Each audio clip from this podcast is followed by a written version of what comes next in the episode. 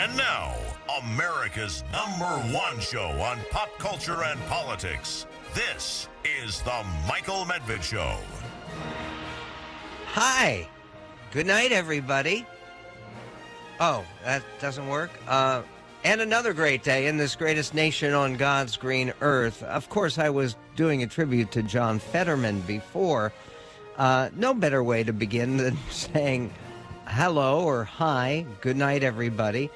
And uh, that actually is one of many, many notable lines in this amazing campaign that is just drawing to its climax, to its end. It is election day. Uh, democracy may not be on the ballot, but John Fetterman definitely is in a very close race in Pennsylvania. We will bring you the very latest on that. And uh, there's a fascinating point that is made by Matt Bai over at the Washington Post.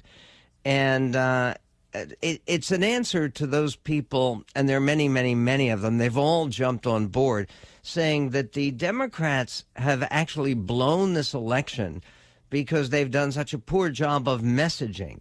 Uh, Matt Bai says messaging isn't the Democrats' problem with the midterms. Reality is their problem. Uh, we will get to that on the Michael Medved show. But first off, uh, having sleepless nights because of all the excitement and anticipation of uh, the election and election night, and with uh, uh, all kinds of reports about them not being able to get definitive results uh, tonight. It may be till tomorrow morning. It may be till um, Wednesday night. It could be a long time for some of these very close races. But with all of that, with Sleepless Nights, rock star Greg Tomlin and uh, Jeremy Steiner, pride of Hillsdale College, my two associates on the show, compiled a collage of favorite and magical moments from the Democratic campaign in this 2022 election. Listen. Hi, good night, everybody. Our democracy is on the ballot. Democracy on the ballot is not just a slogan. But losing this democracy could very well be the end of the world. I believe that we will hold the House. When I hear people talk about inflation, as I heard him there, we have to change that subject. I cannot wait to cast the deciding vote to break the filibuster on voting rights and reproductive rights. I cannot wait. Abortion ban bill. Clearly, you know, this is a um, literally call to arms in our country. That's an applause line.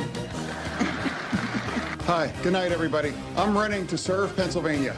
Why don't the American people, according to the surveys, trust Democrats, but instead trust Republicans. I don't subscribe to what you said that they don't trust us. People hear defund the police, but you know what they'll say? Say reallocate, say divest, say move, uh, but it's still the same thing. The United States shares a very important relationship, which is an alliance with the Republic of North Korea. Representative Jackie, you here? Where's Jackie? I didn't think she was, she was going to be here. She was on his mind. She was up top of mind. And I'm sitting within a chair with you right now to have this conversation to really just address uh, the fact that I'm absolutely fit to, to serve. We saved the planet. We're saving the planet with record $360 billion to save the planet. That's why we've got to win this as that hurricane bears down on Florida. We got to win in the midterms. No one's building new coal plants because they can't rely on it. We're going to be shutting these plants down all across America. Uh, I, I, I do support fracking, and I don't, I don't, I support fracking, and I stand, and I do support fracking. But I think John did very well. Why not debate your opponent? But we're six days out from the election, and our campaign strategy is our campaign strategy. Hi, good night, everybody. Get out of your yard. We will work together and continue to work together.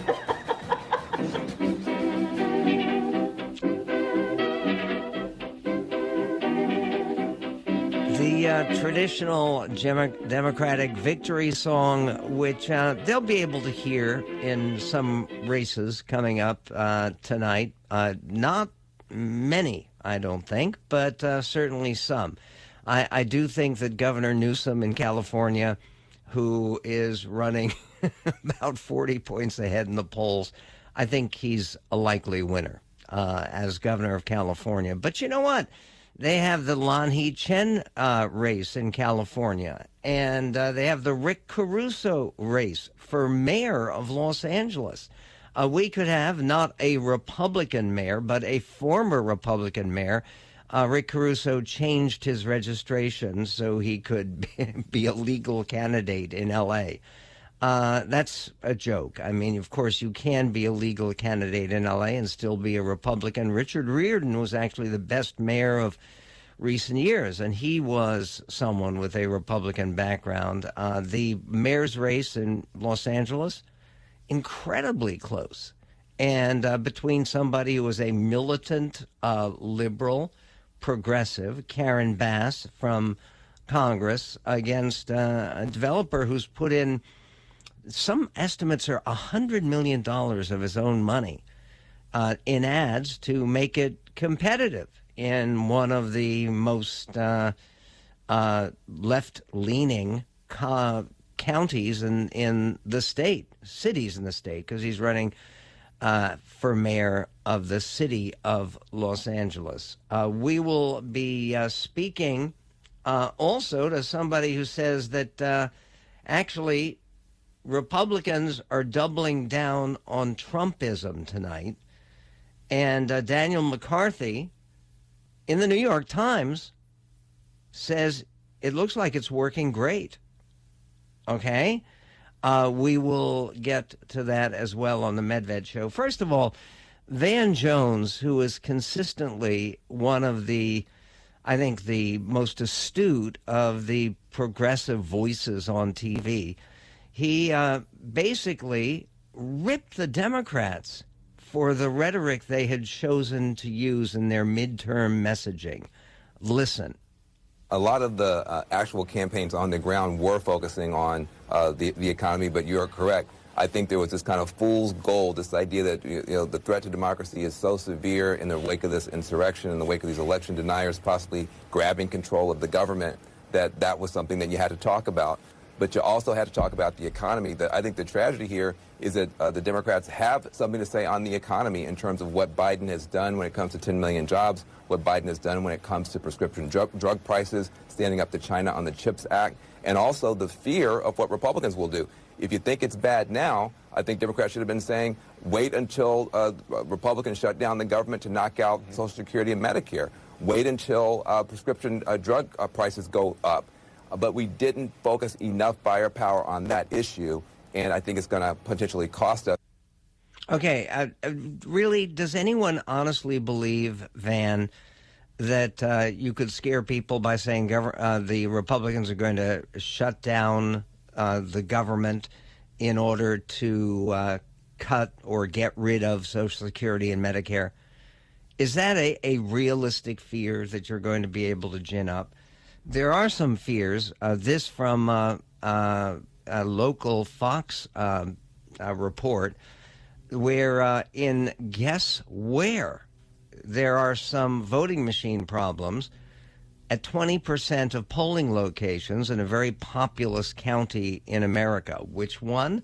Well, we will reveal all. We'll also be talking with Henry Olsen from the Ethics and Public Policy Center and the Washington Post on midterm predictions, and uh, and and much more about the uh, early election night results. ABC is warning people that the early election night results might not be indicative of the final tallies. It may change dramatically.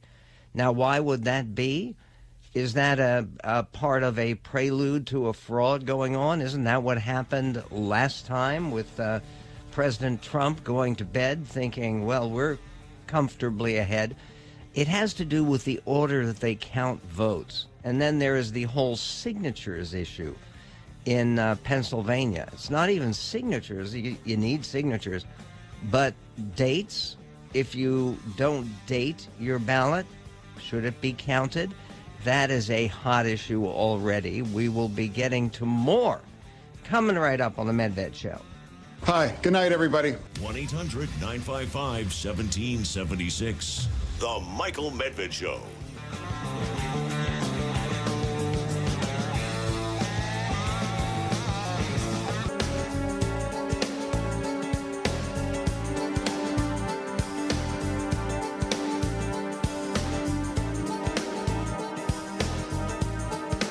Makes no sense. The Michael Medved Show. Well, we try to make sense. As of uh, the polls opening this morning, by that time, 42 million Americans had already voted in the midterm elections, which means that uh, there are likely to be, uh, as ABC News headlines, early election night results might not indicate final tallies and why that's okay. It may not be okay because people may not react to it well, especially with this story out of Phoenix. Yeah, that's right, Maricopa County, where they've gone through um, countless uh, recounts. And I know that sounds contradictory, countless recounts. Well, about five of them.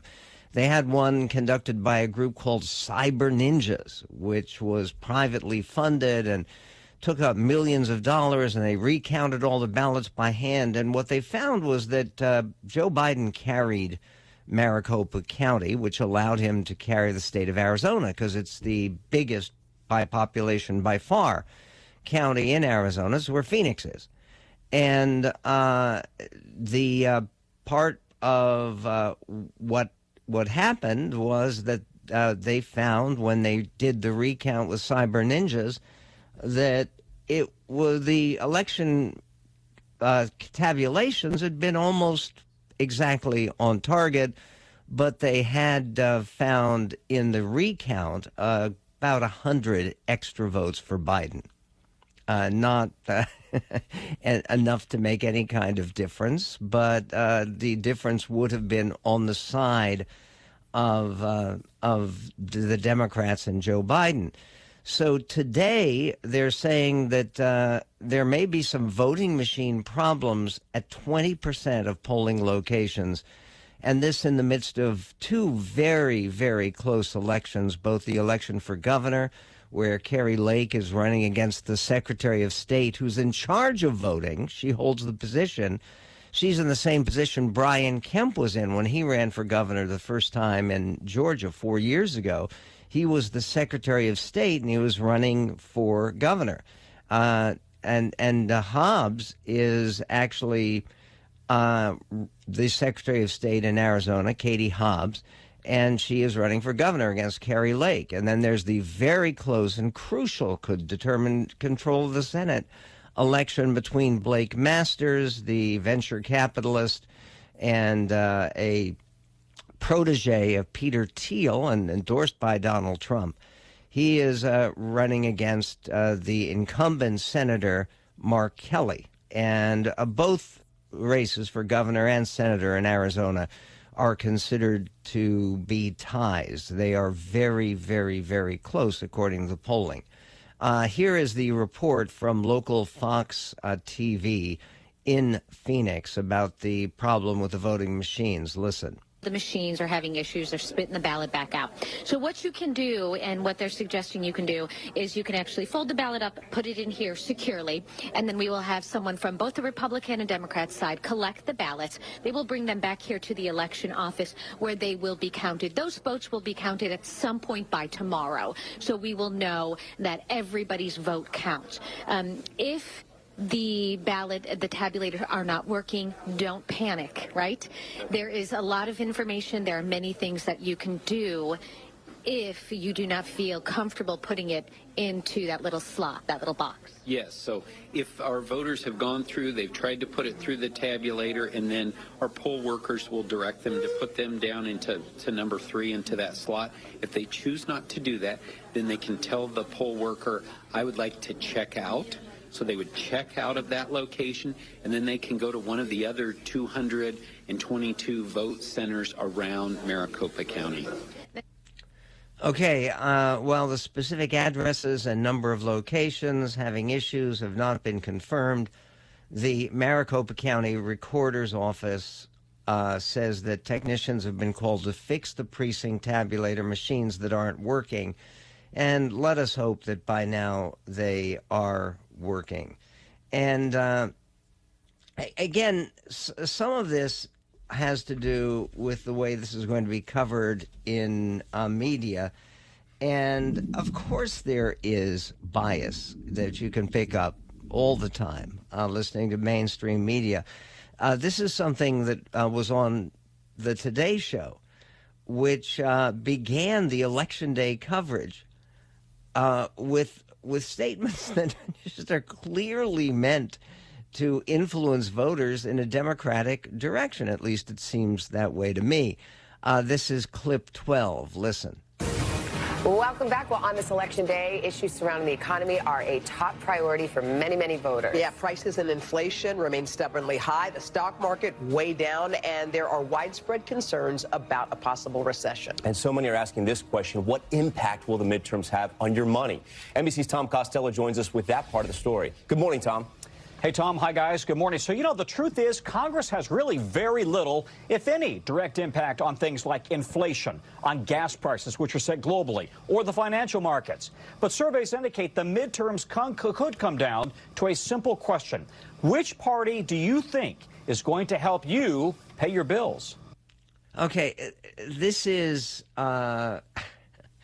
I mean, you have to remind people Congress has very little to do with it uh, because uh, basically they have been processing the idea that the Democrats want to talk about abortion and they want to talk about the threat to democracy. Republicans want to talk about uh, inflation and crime. And uh, the idea that Congress has very little impact on what's going on, uh, the Wall Street doesn't think so. And you talk about your money. Right now, the Dow Jones Industrial Average is up uh, 348 points. And that's three days in a row. It's a, a huge, huge increase in uh, the, the stock market. And why is that?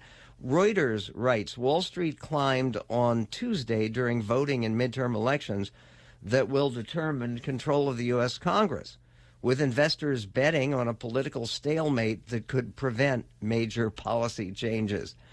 Uh, okay so what they are suggesting is that it, at least a divided government having uh, the Republicans in charge, certainly of the House of Representatives and probably the House of Representatives and the Senate, could block the most irresponsible and threatening initiatives of the Biden administration.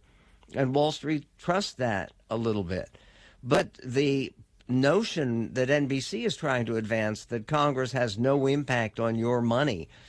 It has impact on everything. It has impact on your tax rates, what you pay for taxes. There's a terrific piece in the Wall Street Journal today about the top 10 states in terms of taxes and the bottom 10 states in terms of taxes.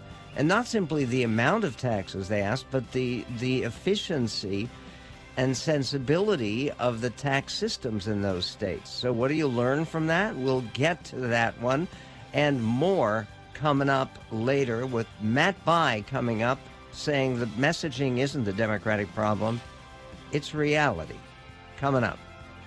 Your outlet for outrage. It is outrageous what you are saying. The Michael Medved Show. This is outrageous.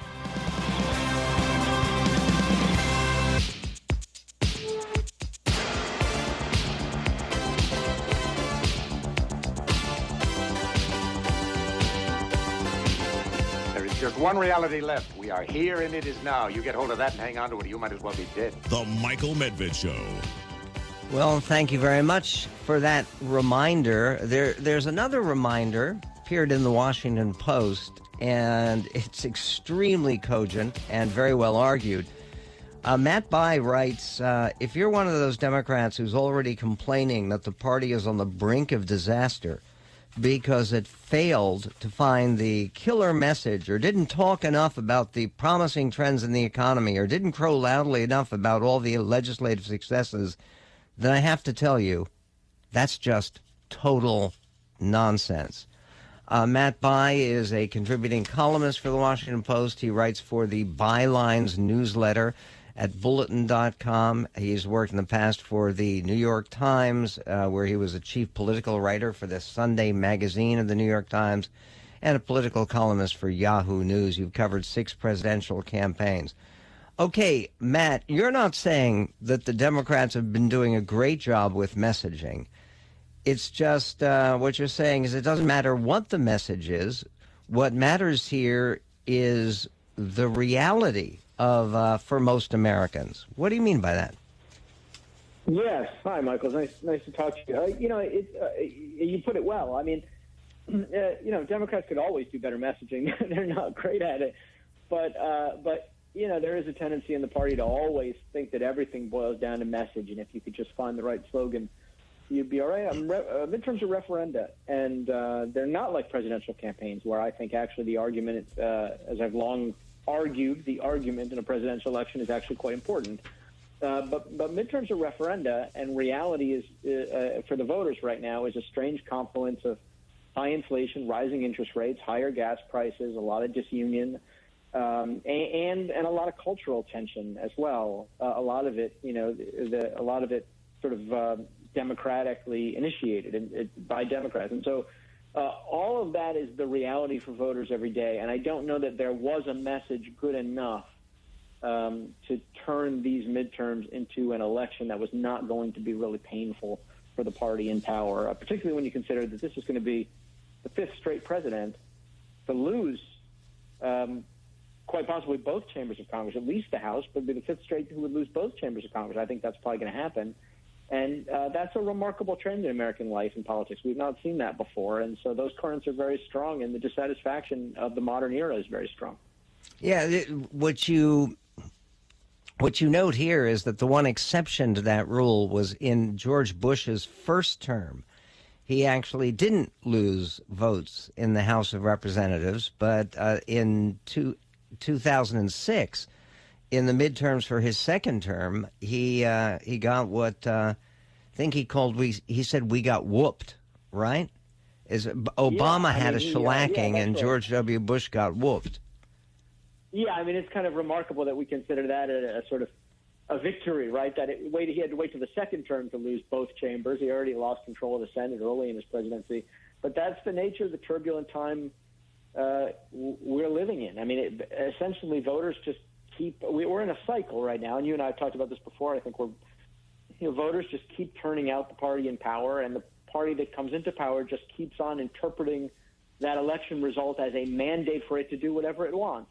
And lo and behold, four years later, or, or two years later, the voters turn around and do it again. So, um, you know, we are we are in a, a stasis of instability. Uh, and when you have economic indicators like these, and I think, um, and, and democratic policy that frankly hasn't helped it, uh, then then uh, you are you're, you're almost certainly going to have a, wave election. I think that's probably what we're looking at. I don't know. Talk to me in a couple of days. Maybe I'll tell you I was completely wrong. I'm not a good predictor, but it feels like a pretty big wave to me. So why do you think, uh, with with this wave, this Republican wave uh, at, at, in prospect, that uh, President uh, Trump basically announced that he's going to wait uh, a week before announcing his candidacy? He had, they, it had been Oh, widely discussed he would in Dayton, Ohio, he'd uh, do it uh, last night. Uh, what's his thinking? I there's no there's no more futile question in the world. I long ago gave up trying to figure out you know what Donald Trump was thinking, and when I did try to figure it out long ago, I was wrong. So I'll give him that. So I, I don't know his mind, and I don't know what he's doing, but I, I, I do think most things that Trump does can be, in, in my view, attributed to um, to getting attention and commanding uh, the spotlight. And he certainly got a lot of attention on the eve of elections by saying he was going to announce. He'll get more attention whenever he does announce, if he does announce. Uh, it's all uh, it's all a show, and and uh, since we never figure out that it's all a show, we're very easily manipulated in this way. There's a, another piece from the Washington Post. Uh, it's actually from Jim Geraghty, who writes usually for National Review. And it says, here's what to expect on day one of Kevin McCarthy's Republican led House. Have you read this? Uh, I did see it. I, I, I saw it, I think, yesterday. Yeah, it's an incredibly bold agenda. You, you mm-hmm. talk about uh, working on a mandate. The first change will be the removal of metal detectors outside the House mm-hmm. chamber, put in place about a week after the violence. The second change will be to open House members' office buildings to the public and no longer require visitors to be escorted by a staffer.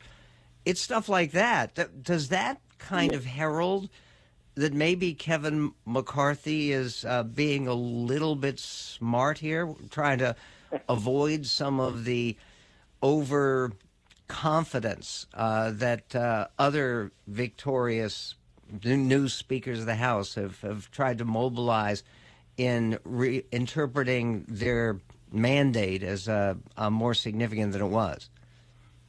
I'm reminded of an insurance commercial I like that sometimes plays during the ball game where the guy is doing a crazy sort of TikTok stunt on the side of the road, and he says, "This is going to be seen by tens of people." you know, these, are, these are policy changes that will affect tens of people. You know, um, I I mean, look, I don't think Kevin McCarthy has uh, either the ability as a potential speaker or the or the or the ability as a politician, frankly, uh, personally himself to rein in what's coming uh, with a Republican majority. I think this is, you know, my own sense. of What I would say to Democrats who are going to feel some despair this week is this is going to be painful for Democrats to watch. This is going to be tough. There's going to be impeachment proceedings and a, a lot of craziness and a, and a lot of uh, a, a lot of conspiracy theories, and uh, and it's and government's going to grind to a halt.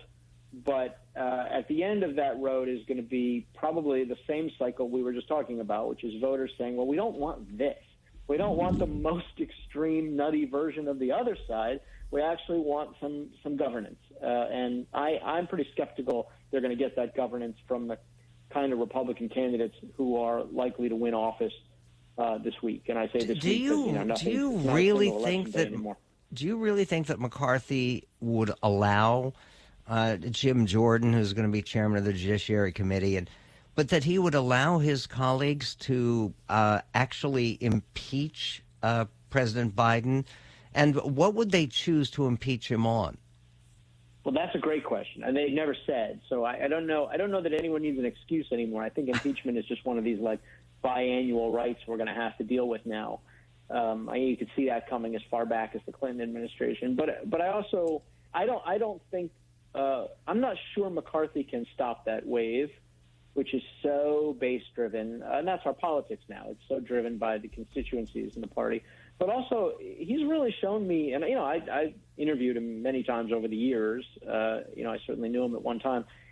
He's not shown me uh, any place. I, I, I can't. I have a hard time thinking of any place where he's shown the spine and the steel to stand down uh, his own troops and say, "We're not doing it this way." I mean, maybe that's how you get to be speaker. But I, I've seen nothing that makes me uh, that makes me think that faced with that kind of core decision, uh, he's gonna he's gonna do what's what he thinks is best rather than what he's being demanded by the party.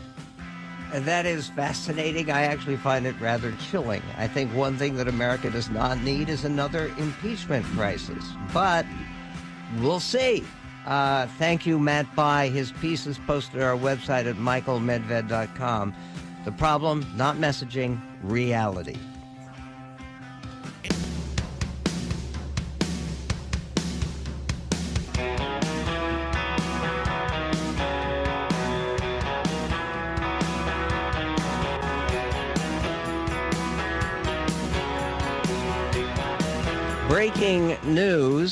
On the eve of Election Day, that'd be right now. An illegal battle has erupted in one of the most closely watched battleground states, of the 2022 midterms. Um, I, I was reading about this last night because it was already on the verge of breaking out. And I was thinking, this is the dumbest thing in the world. Uh, this is embarrassing. It's embarrassing to Democrats. It's embarrassing to Republicans. It's embarrassing to America. Well, here it is. Here's the latest. A Democrat sued yesterday demanding that undated or incorrectly dated mail in ballots be counted in Pennsylvania's election, which could end up determining which party controls the Senate. The lawsuit, filed in part by Democratic Senate candidate John Fetterman's campaign, there's a juggernaut for you, argues that a provision in state law requiring that mail in ballots include the date on the outside of the envelopes violates federal law. The suit names the state's 67 county election boards as defendants. The plaintiffs, who also include the campaign arms of the House and Senate Democrats, insist that the date requirement is immaterial and that enforcing it would violate the 1964 Civil Rights Act.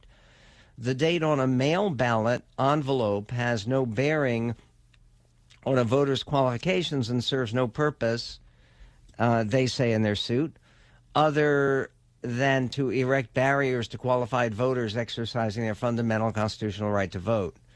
This is a 17 page filing. Now, they had some success with this filing before, and then it went right up to the state Supreme Court, and they didn't have a definitive decision. It ended up being three to three because the presiding judge died. He had been a Democrat, but he wasn't there the the the basic idea here is that Republicans are sort of left in the position where you're wanting to say to potentially thousands of people that uh, the if if you send in your mail-in ballot, even if it arrives on time, if you haven't written the date out correctly on the envelope, that the vote shouldn't count. And could this conceivably end up being enough votes? I think they say there have been 7,000 of them so far.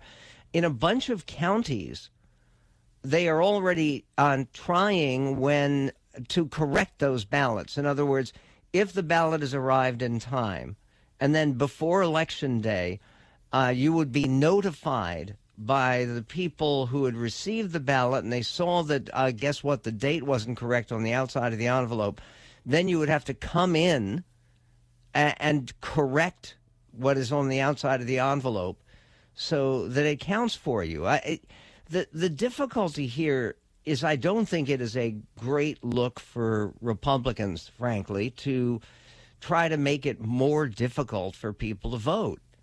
And uh, again, the idea of the date on the outside of the envelope, even for something that has been postmarked in time and arrived in time, to uh, have this be a determining issue in who controls the the upper house of Congress, really?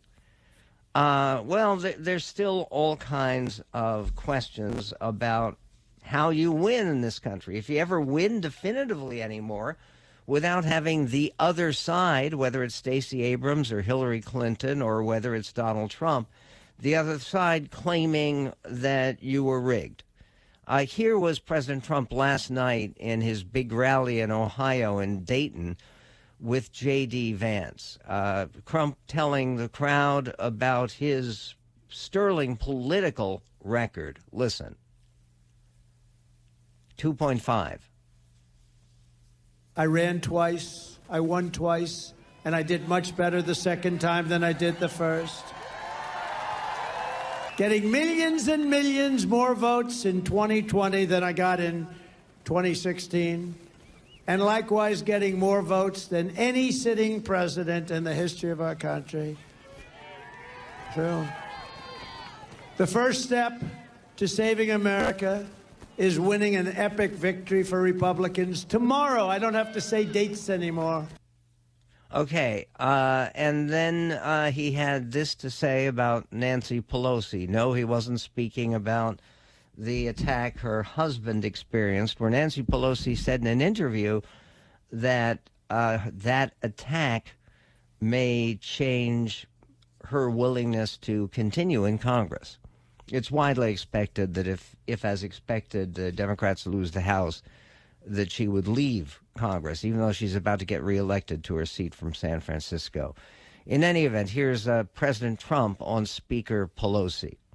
Pelosi said, please don't call them animals. They're human beings. I said, no, they're animals. Of course, I think she's an animal, too. You want to know the truth?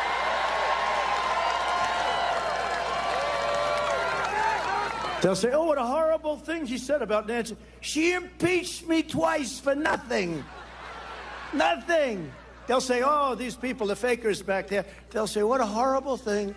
He called Nancy Pelosi an animal. Let me tell you, what she does to this country and what she did to the, and the turmoil. And it was all, I used the word yesterday, I shouldn't. My great First Lady, got very upset.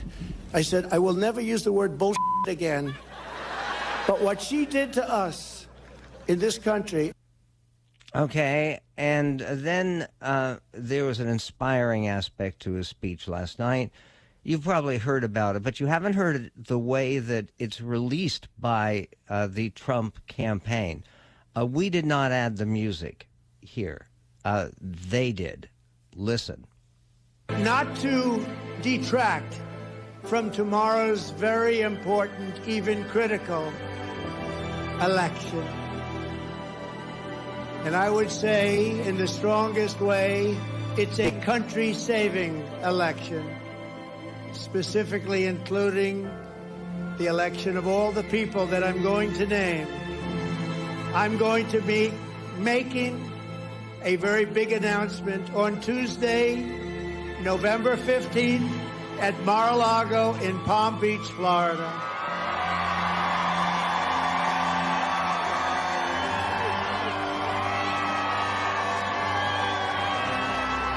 We want nothing to detract from the importance of tomorrow. Okay, um, I'm not, I'm not sure the solemn and inspiring music uh, is something that uh, President Trump needs. I mean, he gets a big response on his speeches anyway, right? Yeah, that's that's movie music from a, a political movie, pretty good one called The Contender. Uh, came out years ago. Um, okay, President Trump has a lawyer also who, uh, during an interview, her name is Alina Habba, and uh, she issued a warning, a warning to Florida Governor Ron DeSantis. This is Monday night after the president's rally in Dayton. Here's uh, what the president, former president's lawyer, had to say to the uh, about to be reelected governor of Florida. I know a lot of people have opined about Ron DeSantis saying, oh, he'd be a great VP, but he hasn't actually played it that way. No, I, I don't think so. And you know, DeSantis is DeSantis because of Trump. That's exactly so right. I can't speak to that because I'm not the. I think I like what DeSantis is doing in Florida, but he needs to stay in Florida. Hundred percent. I said Yeah. I voted for him for governor. Yeah, yeah. Listen, the governor. just stay where you are. You're doing a great job in Florida. And I think I think if he does that, I think he's got a great shot in four years to run. that would be perfect in my opinion. Don't jump the gun. Yeah, don't jump the gun. He's not ready yet. He's No. not ready yet. You know, he's just gotten his feet wet, and I think that's a problem that a lot of politicians do, and then they jump the gun. Or I think we'll see a couple people run, maybe that they're running out of time and they need to make their run right now. Yeah, so that might be true. Yeah, Yeah, I'll be curious We'll to see see. how it plays out. Uh, and uh, again, this uh, all before President Trump's uh, big announcement on November 15th. Uh, wouldn't it be something if he's faking people out on what the announcement is? Uh, because nearly everybody in the world expects that they know. I, I do think it would be bad for the country if we don't have some space between the verdict and the 2022 election and giving the new Republican Congress a, a chance to lead and to actually put forth an agenda and enact it and do something before we get fully involved and wrapped up in uh, yet another presidential campaign. So, what is likely to happen tonight when they're actually counting the votes? We're going to talk to Henry Olsen about that, polit- columnist for the Washington Post and a fellow at the Ethics and Public Policy Center, and more coming up in this.